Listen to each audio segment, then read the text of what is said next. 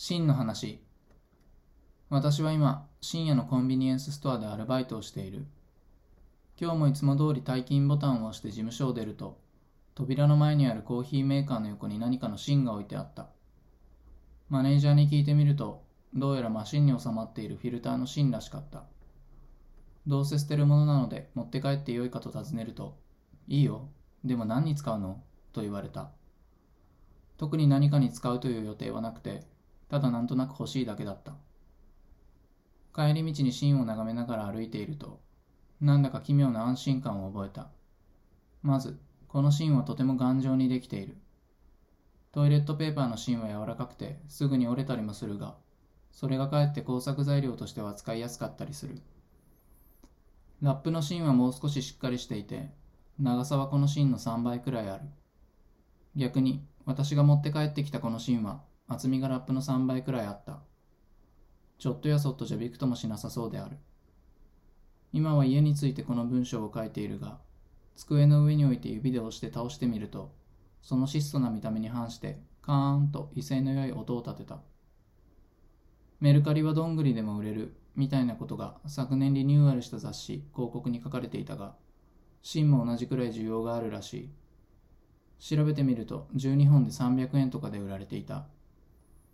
どんぐりもそうだが、これは親が子供の工作遊び用に買うのだろうか。それとも先生が授業用に買ったりするのだろうか。どちらにせよ教育用途なんだろうなと想像する。一方の私は、このシーンに対してそうした目的めいたものは持ち合わせていなくて、ただただその圧倒的な物感に惹かれた。佇まいというと大げさだが、でもそんじょそこらのものにはない魅力を秘めている気がする。なぜ私はこんなにも真に惹かれているのかと考えてみると、それはお前が真の通っていない未熟な人間だからだ。なんて声が聞こえてきそうな気もして、まあ実際そうなのかもしれない。ただ、真をまざまざと見ているとあることに気がついた。真の中身は空っぽなのである。当たり前といえば当たり前かもしれないが、これはなんだか不思議なことのような気もする。真が真として機能するためには、中は空洞でなければいけないのだろうか。中の詰まった芯は要はただの棒である。棒と芯の違いは何なのか、空洞があるかどうかなのだろうか。このくだらない問題を考えるために、棒と芯をどう使うか、つまりどういう動詞と結びつきやすそうなのか、もしくは実際に私が取った行動という観点から考えてみる。棒といえばまずはやっぱり叩くである。なんだか暴力的な感じがする。でもそれは叩く相手が人や生き物をイメージしているからだろう。例えば、地面や壁をそこら辺で拾った木の棒で叩いたり、お菓子作りで生地を伸ばし棒で叩いたりもするだろう。あとは何だろうか。振るなんかもイメージ的にはありそうだ。特にドラクエとかだと最初の武器がまさに木の棒だったりするので、振るとは戦うということなのかもしれない。となると、やっぱり棒は暴力的な行動の象徴なんてことも言えるのかもしれない。棒をローマ字で書くと BO である。以前にオノマトペについて勉強していたときに、オノマトペは特殊な言葉で音そのものに意味のようなものがあることを知った。その中に濁音は意味を強めるというような働きがあって、これはオノマトペに限らず一般名詞にも言えるらしい。確かにガンダムもゴジラも強そうである。棒が暴力的なイメージを想起させるのは、そういう音のイメージ的な話も一役買っているのかもしれない。次に真について考えてみる。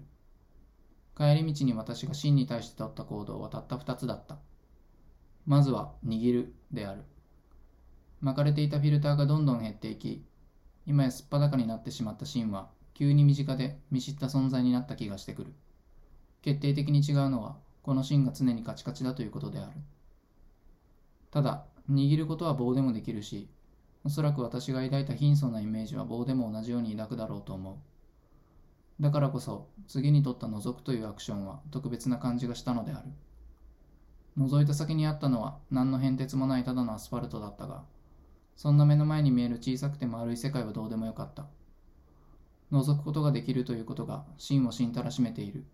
つまり、外側の握る部分は真ではあるけれども本質ではなくて、空洞こそが真そのものであるということを感じた瞬間だった。空っぽでいいんだよ。そんな声が聞こえた気がした。トイレットペーパーには芯なしロールというものがあるが、芯はあるのだ。ただ、空っぽで見えないだけだ。芯があるとかないとか、芯は太くするとか、芯が通ってるだの通ってないだの。そういう言葉を聞くと耳が痛い。痛かった。それは私が自覚的に芯がない人間だと感じていたからであって、だからといってどうすることもできない状態に呆然としていたからだ。この芯のおかげで心が少しだけ楽になった。